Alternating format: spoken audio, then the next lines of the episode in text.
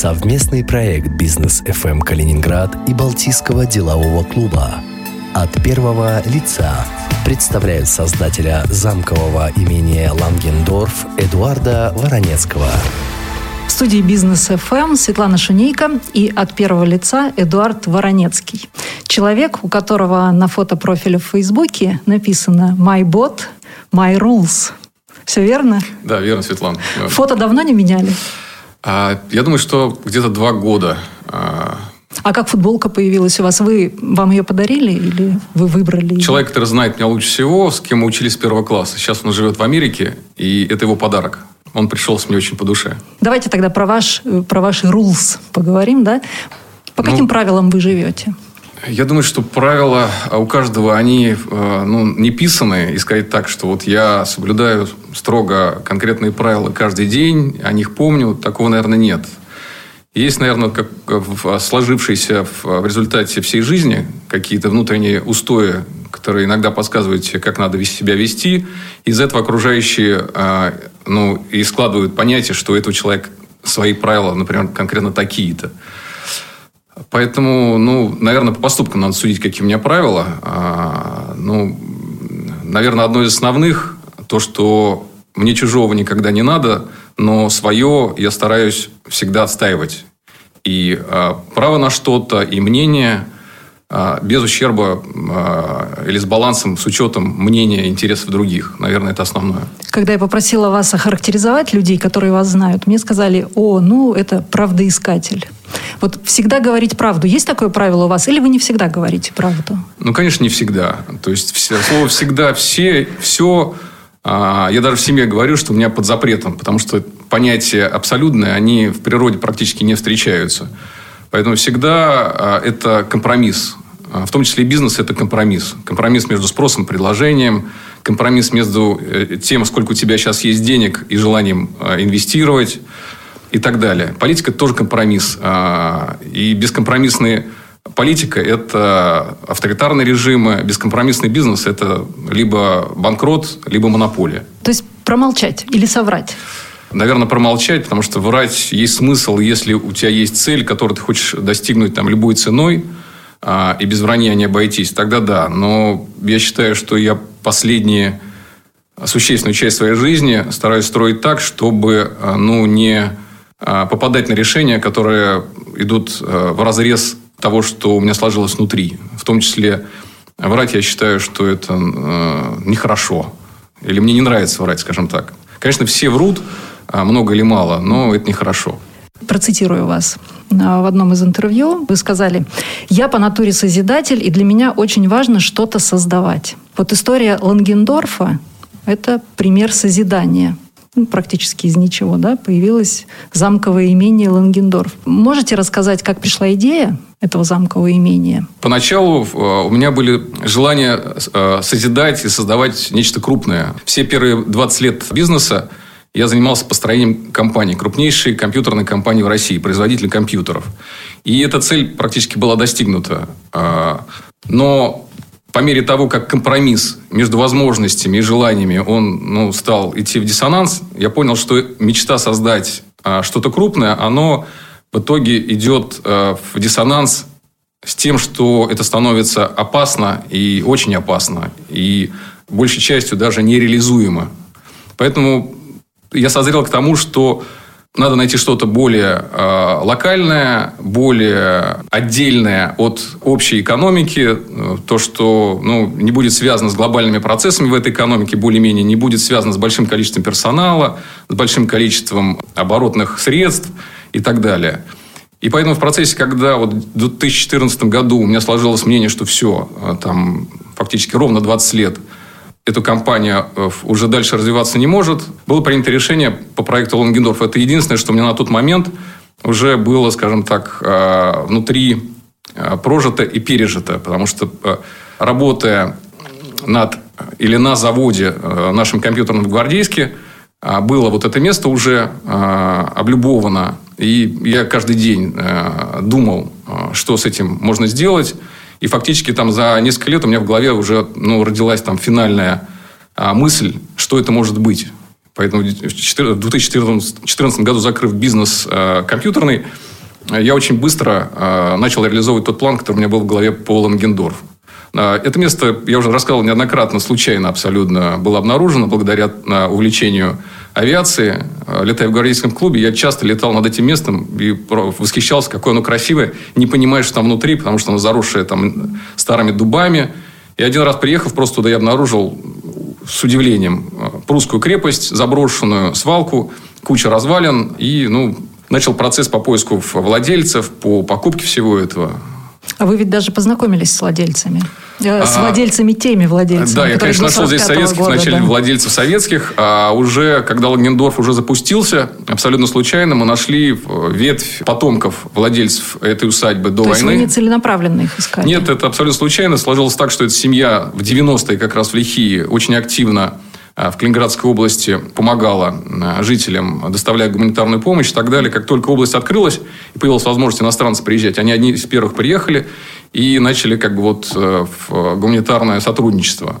У них много здесь друзей оказалось. И вот одни из российских друзей из Черняховска нас свели, что называется. И мы подружились, на самом деле. И как у них впечатление от обновленного? Только, скажем, самая старшая женщина в их роде, которая сейчас жива, была в этом мене еще девочка. Все остальные здесь практически никогда не были, поэтому у них никаких чувств, кроме рассказов их там родителей, родственников, не всколыхнулись. Вот старшее поколение, конечно, они со слезами на глазах увидели вживую, что произошло, рассматривают всегда Инстаграм, сопереживают. Ну, очень рады, на самом деле, они. И предвосхищая вопрос, сразу никаких там попыток или сожалений, почему это не наше, ни у кого не возникает. Потому что все понимают, что оспаривать нечего. Абсолютно. А чем они занимаются в Германии? У них приставка «фон», то есть это от рождения бароны, но, скажем так, аристократического осталось мало только вот у старых предков, которые этим, скажем так, гордятся. Молодежь или вот люди моего возраста уже там, они давно от этого отошли и занимаются, скажем так, обыденным трудом, обыденной работой. Сын, он летчик, и мы с ним на этой почве сошлись, мы с ним фактически одногодки, только он служил в армии ГДР, а я служил в советской армии. Жена у него вообще из Южной Африки, и, по-моему, медик как раз. А дети, они, ну, как и все дети, учатся. И у них интересы абсолютно разные. По поводу восстановления старых зданий сейчас, давайте так я скажу, что это интервью записывается шестнадцатого ноября. Угу. Да? Сейчас активно обсуждается история с Домом Советов, тоже старое здание.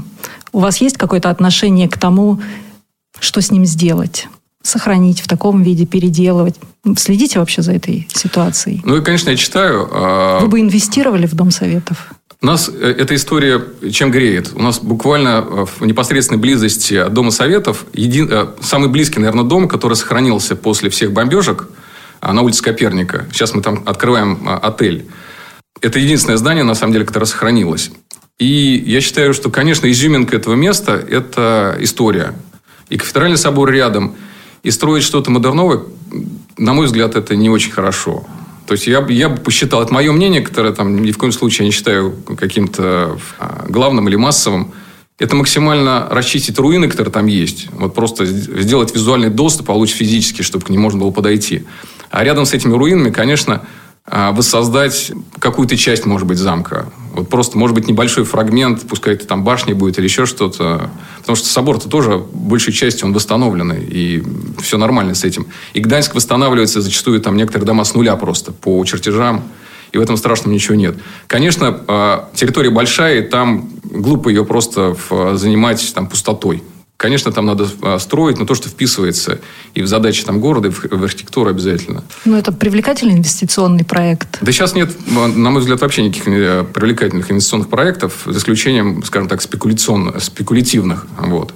И если сейчас говорить о том, что строить и куда эти деньги направить, то, на мой взгляд, построить там тройку-пяток больниц в области, это было бы правильным решением. Тогда и не надо было субсидировать там, компании, которых надо закрывать, потому что больницы не справляются и так далее, и так далее. То есть, все бы жили в обычном режиме, но знали, что если, не дай бог, ты заболел, тебе окажут квалифицированную помощь, ты выздоровеешь.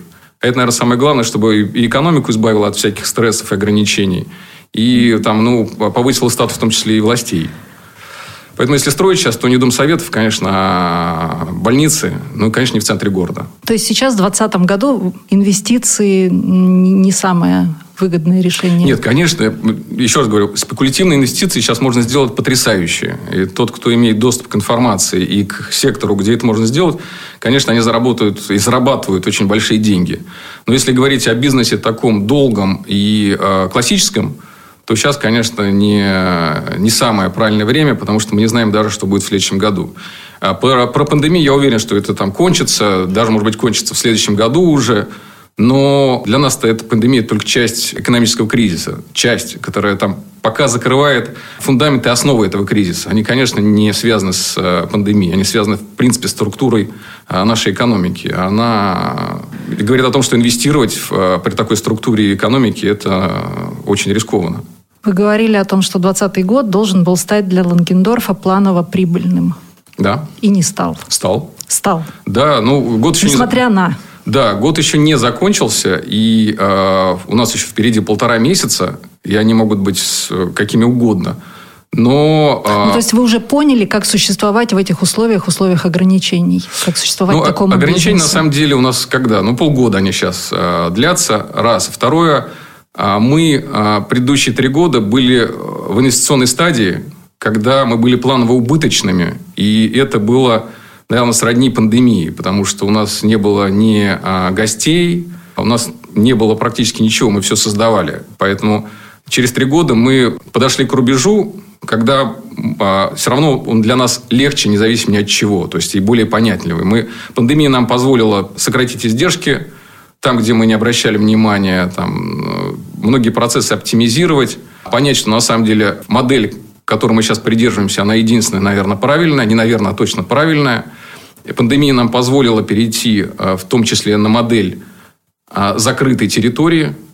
Это и для безопасности, и для бизнеса оказалось очень полезно. То есть, это все-таки закрытая территория, предназначена для небольшого количества гостей, которые сознательно туда едут и понимают, зачем они туда едут. И мало того, естественно, у них есть на это деньги. То есть это... Вы понимаете уже, кто ваши гости, кто, кто они, на кого вы работаете? Гости с достатком средним и выше среднего, это которые очень ценят индивидуальный подход, которые очень ценят тишину, которые очень ценят э, инфраструктуру и сервис. Они должны жить в Калининграде или точки их жительства вообще не важны? К сожалению, в Калининграде э, наших гостей не так много, потому что вот это как раз категория гостей. Они, как правило, имеют собственные дома, они, как правило, много путешествуют, и они могут приехать к нам не так часто. Это, как правило, гости выходного дня, либо гости какого-то случая, либо у них мероприятие, день рождения или что-то еще. Либо ну, вот что-то совпало, им надо с друзьями вместе там, встретиться в тихой там, аристократической обстановке, и тогда они там, про нас вспоминают. Мало того, есть уже гости, которые уже к нам приезжают с определенной периодичностью, мы знаем, когда их ждать. Но на калининградских гостей мы не сможем даже окупить там, часть своих издержек. Поэтому, конечно, это Россия, и там ну, наших гостей очень много. Основная же у нас модель, это, в, если говорить казенным языком, это санаторий и пансионат. Понятие пансионат, например, для Калининграда, оно не знакомо, в отличие от жителей там, Москвы, там, Санкт-Петербурга и крупных городов России. Санаторий все-таки ассоциируется в Калининграде это с учреждениями э, на море, э, недорогими, предназначенными совсем для другого уровня гостей. А мы ориентированы на гостей, как я сказал, среднего и выше среднего. Обязательно советская столовая еще там должна быть в санатории. Да, то есть мы, на самом деле, если так сказать, четырехзвездочный, а по факту пятизвездочный санаторий, пансионат. Наверное, Люди так. путешествуют к вам и на яхтах в том числе. Вы как давно на яхте? Ух, на яхте я, если активно, это двенадцатый год. На самом деле, как и большая часть моих увлечений, это импульсивное решение, когда я купил яхту. Причем долго не раздумывая, что это, принял решение, найдя просто у дилера, единственного дилера в Англии, подходящего по характеристикам судна, которое было куплено под Олимпиаду, но под ви ай пи-гостей. Но, к сожалению, там у них, к моей радости, оно осталось, у них не продано. И я по очень сходной цене это новое судно купил. И первое мое путешествие было из Великобритании в Калининград. Здесь же эта яхта два года находилась. Я на ней учился азам. Ну, как, как и на машине я это делал, скажем так, методом проб и ошибок, поэтому я много э, садился на мель, э, много было всяких поломок. И когда я понял, что я готов, э, с одной стороны, уже к более серьезным историям, а с другой стороны, в Калининградской области, ну, на яхте особо никуда не походишь, было принято решение перейти в моря. И я прошел от Калининграда реками Европы: Рейн, Майн, Дунай, Эльба в Черное море, из Черного моря через Босфор и Дарданеллы в Эгейское, обошел порядка тридцати островов. Слушайте, это сколько тысяч километров? В Греции, фактически всю Грецию обошел. В этом году побывал в Албании, и конечная точка оказалась Италия. Вот, несмотря на пандемию, я в Италию попал в этом году, уже во время пандемии фактически. Сколько тысяч километров? А, Десятки? Я сейчас смотрю на этот маршрут, и, конечно, у меня самого удивление это вызывает, потому что первое время вот по рекам Европы приходилось гнать очень быстро, потому что ну, приход... надо было работать, поэтому надо было дойти до точки, оставить лодку, улететь, пролететь. Иногда в день проходили по десять шлюзов в Германии, а это шлюзы могут быть там и тридцать метров. Процедура достаточно такая хлопотная. Сколько тысяч километров, не знаю, но это годами меряется, потому что вот один сезон – это там, реки Европы оказались, второй сезон – это там, Черное море, и там Турция, там третий сезон – это Греция и так далее. Потому что всегда это неделя максимум две на лодке, потом швартовка в городе или там в Марине, где рядом есть аэропорт, возвращение на родину и потом обратно продолжение маршрута. Сколько человек вы обратили в свою религию? Ну, я вообще я человек как бы такой, не миссионер. А, то есть, я делаю то, что считаю нужным. А пример и, заразительный. И не стараюсь никого агитировать. Есть, конечно, в моем кругу те, кто этим заразился, так же, как вот авиация. Я, например, горжусь, что сын моего одного из лучших друзей теперь летчик. Потому что я когда-то его привез в свой авиаклуб, устроил ему первый полет, устроил первое его обучение, еще когда ему было тринадцать лет. Гражданский или военный летчик? Да, он сейчас доучивается уже вот в Санкт-Петербурге. Сейчас даже он где-то под Оренбургом уже проходит практику летную. Он уже вот на выпуске гражданский летчик. Вы сказали про импульсивные решения. Одно из моих импульсивных решений. Импульсивные решения всегда приводят к таким вот прекрасным результатам в вашей жизни? Вы жалеете, может, ну, можете не называть, но вы жалеете о каких-то импульсивных решениях? Может, где-то нужно было промолчать, не действовать? Интересный очень вопрос, потому что сейчас я достаточно часто анализирую свои поступки, в отличие там, от более ранних стадий своей жизни. В девяностые, вот если я был более, более интенсив, импульсивный, это было бы имело больше, больше экономический эффект. У меня был зам по безопасности, он всегда говорил, там, Эдуард Станиславович, вот если бы вы были более поотвязанными, нам бы сейчас принадлежала эта компания, или там было бы вот то-то. Но я как-то всегда, там, скажем, все равно, принимая какое-то решение, ну, ставил некие барьеры, которые считал, что это ну, за гранью. Тогда это не надо было делать. А импульсивные решения всегда принимались мной там, в чем-то новом, обязательно. И здесь, вот если бы рядом со мной был человек, который эти импульсивные решения упаковывал, или убирал лишнее и превращал там в операционную деятельность, то эффект был бы тоже намного, намного лучше. Потому что не все свои импульсивные решения я доводил до результата, к сожалению. Все как бы, покупки, в том числе Лангендорф, это тоже вещи импульсивные. То есть я вначале принимаю импульсивное решение. Если оно удачное, отлично. Легко потом довести до результата. Если неудачное, то все равно приходится потом выруливать и выводить это на результат. И а, если бы это делать там, более там, планово, конечно бы результат бы достигался легче и быстрее. О, о чем я жалею? Наверное, не жалею, но если говорить там, об успехах, все говорят, обычно хвалят своими успехами. А я бы хотел рассказать о главном своем неуспехе, который связан, там, может быть, с импульсивностью.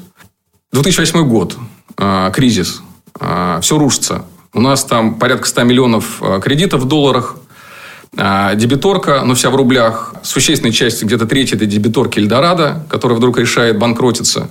И всем говорит, что извините, у меня теперь новая компания, а вы разбираетесь там с этими долгами. А с одной стороны. И три банка. Альфа-банк, Промсвязьбанк и Сбербанк. И все хотят свои кредиты вернуть максимально быстро. Ежедневные тяжелые переговоры. Продажа всего, чего можно для того, чтобы расплатиться с банками. Как правило, это продажа там, в лучшем случае пятьдесят процентов от того, что это стоит. И после того, как мы все это как бы продали, и вот свет забрезжил в конце туннеля, что выбираемся, оказалось, что с этих продаж нам надо заплатить эн дэ эс. И эн дэ эс большой. В то время не было таких инструментов, как сейчас отсрочка по налогам. То есть, государство об этом не думало. Тогда спасали там, визуально или там, публично АвтоВАЗы и прочие компании, но никто не думал, что будет в бизнес, с бизнесом в целом. Сейчас пандемия, на самом деле, очень отрадна. Я хотел бы отметить то, что Сами ли чиновники это решили, то ли поняли, что это сейчас запрос общества очень жесткий, что надо помогать, в том числе бизнесу. И инструменты рождаются достаточно эффективные, в том числе по отсрочкам налогам, это многим помогло. Тогда это не было. И мы там столкнулись, что у нас к уплате была, в принципе, сумма достаточно, с одной стороны, небольшая, миллионов, наверное, сто рублей мы должны были заплатить эн дэ эс. Но у нас этих денег не было, не было денег на взятку, которую нам предлагали, естественно, там десять процентов, и эти налоги там забудете, не было просто даже этих денег. И было принято неправильное решение, банкро... мы решили, что банкротиться не будем, надо спасать компанию, потому что если банкротиться, все, тогда и банкротство было не, не столь эффективно, как сейчас. То есть раньше из банкротства было вырулить очень непросто. И просто скрыли тот факт, что нет денег на уплату налогов. Этот факт, естественно, был вскрыт. Было уголовное дело. Дело уголовное длилось долго. Были судебные разбирательства, которые продолжались лет восемь, наверное. По итогам было, скажем так, мне надо было принять решение, то ли уехать из страны и забыть про все это, то ли остаться в стране, но что-то делать с этим. Ну, и было принято решение подписать мировое соглашение. То есть, я один из первых. А, нет, мало того, было самое главное, что сделано. Господин Мишустин, который в то время был главным по налогам, он лично на мне провел эксперимент. Пилотный проект, который потом был широко растиражирован, это перенос задолженности налоговой компании на физическое лицо, ее контролирующее, там, либо директора, либо владельца. И с меня эти налоги взыскали. Но налоги там даже не реальные, которые были уплачены, а какие-то виртуальные. триста миллионов рублей они захотели. Я добровольно подписал мировое соглашение и эти деньги добровольно выплатил. Вот это было, наверное, импульсивное решение, неправильное, из-за которого меня государство наказало. То есть, оно, с одной стороны, там, мы с ним договорились, подписали мировое соглашение, и сказали, что к вам претензий никаких не имеем. И как только я выплатил эту сумму, мне предъявили еще девятнадцать миллионов в виде исполнительского сбора, так как я до подписания мирового соглашения не выплатил в срок, в трехдневный, триста миллионов рублей. Ну, я считаю, что, конечно, цинично меня обманули, хотя там клялись все на всех уровнях, а то, что никто с вас взыскивать это не будет. Вот это импульсивное решение было неправильно. Конституционный суд, мы же дошли до Конституционного суда, он сказал следующее, что если вы не имели личной выгоды от неуплаты налогов, и реально компания не могла это уплатить, то, естественно, никто не должен их возмещать. Компанию все равно пришлось обанкротить, банкротство длилось порядка четырех лет с участием юристов Федеральной налоговой службы, Московской налоговой службы, инспекции. То есть, там были все лучшие юристы собраны. Как они там не пытались что-либо найти, ничего не нашли абсолютно. То есть, было принято, что решение компанию ликвидировать, из компании деньги не выводились, действительно их не было на уплату налогов. И вся, вся проблема или вина моя, в том числе и компания, в том, что мы скрыли тот факт, что нельзя было уплатить налоги. Надо было банкротить ее сразу. Не было, и государство бы не получило ни копейки, и я бы не заплатил тоже ни копейки.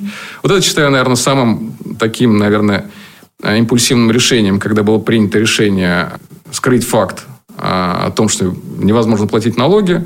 Второе импульсивное решение, что с государством можно договориться, и все стороны будут соблюдать э, достигнутое. Тоже оказалось как бы не совсем так, мягко говоря. Если говорить слово «жалею», вот здесь я точно жалею, потому что эти деньги можно было инвестировать в тот же Лангендорф, и они приносили бы пользу людям. А так их закатали где-нибудь в плитку или еще что-нибудь.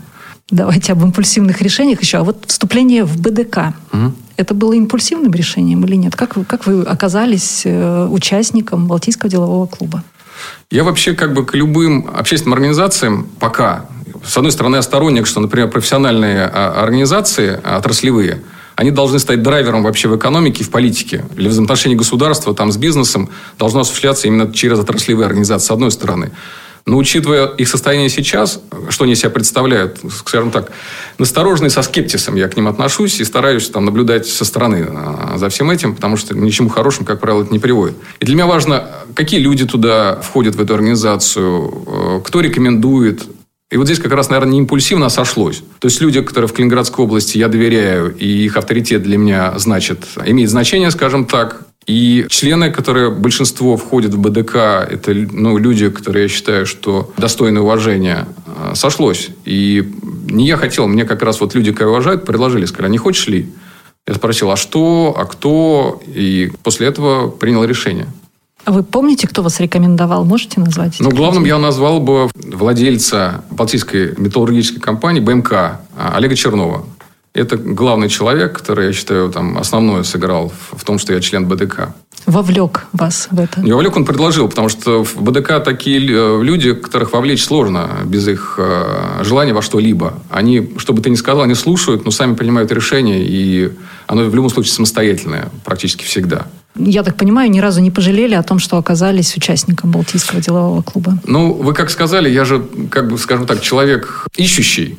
И даже в Бэ Дэ Ка, как бы, ну, мой неспокойный характер, он э, как-то себя проявил. С одной стороны, я абсолютно убедился в том, что Бэ Дэ Ка – одна из немногих организаций, где отсутствует вертикаль власти, и решения принимаются горизонтальные. Но так же, как в любой организации, в любом обществе есть э, группы по интересам. И не всегда эти интересы совпадают. Но э, заслуга Бэ Дэ Ка – то, что все это приводится в баланс, и организация все равно монолитна, и принимаются решения в интересах всего сообщества. Это дорогого стоит. И какие бы сложности или там разногласия не возникали, это внутренний процесс, из которого, ну, вырастает правильное решение, организация еще раз усиляется. И даже у меня там по малодушию было желание выйти, и я удивился, какое количество членов не захотело, чтобы я ушел. И это очень, как бы, очень это важно. И после того, как мы все вместе обсуждали, а было ли вообще что-либо, что стоило там, ну, воспринимать там, столь э, неадекватно? Радикально. Казал... Да, радикально казалось нет. То есть Бэ Дэ Ка подтвердила в очередной раз, что эта организация там, созданная на, считай, на долгие годы, и люди в нее входящие мудры. Мудрые и активные. Мудрые и активные, ну, естественно, да. Судя по тому, что там у вас и яхтенная... Там очень много, очень много групп по интересам, и это, это здорово. То есть, объединение очень разноплановых людей, и каждый находит для себя клуб по интересам. Но на самом деле, вот с Олегом Черновым мы первый раз познакомились по яхтенному делу. То есть, у нас раньше стояли яхты рядом в, во взморье. Несколько лет. То есть, раз... яхта привела вас в Бэ Дэ Ка? Ну, можно так сказать, потому что первый раз я познакомился именно там. А вот по поводу клуба по интересам, вы, у нас уже в интервью прозвучало, вы и яхта у вас есть, и вы активно этим занимаетесь, и самолеты прозвучали. Еще я знаю, что вы на мотоцикле любите ездить. Из этих трех видов активности, какой вам больше по сердцу? На самом деле, я вот постараюсь понять, почему меня всегда это привлекало. И там вот понятие адреналин, оно, наверное, больше, больше такое юношеское, когда действительно там в крови много всяких брожений, которые приводят к движениям тела. Сейчас я могу сказать, что для меня вот эти все виды занятий – это некая сфера свободы. Потому что у летчиков даже есть пословица. То есть, вот авиационные власти, любые власти – это когда ты на земле. Когда ты поднялся в небо, ты, ты вольная птица, ты сам принимаешь решение, и никто, ни один человек не может тебе диктовать, что ты должен сделать. Потому что это твое решение, твоя жизнь, и ты принимаешь решение э, самостоятельно. В море практически то же самое. Мотоцикл – это баланс. То есть, с одной стороны, э, ты можешь делать безрассудные поступки, и за это тебе там, мало кто что-либо сделает, потому что, ну, догнать мотоциклиста или наказать, это сейчас стало как-то еще более-менее возможно. Раньше было вообще невозможно. То есть, это свобода достаточно такая, очень безбашенная.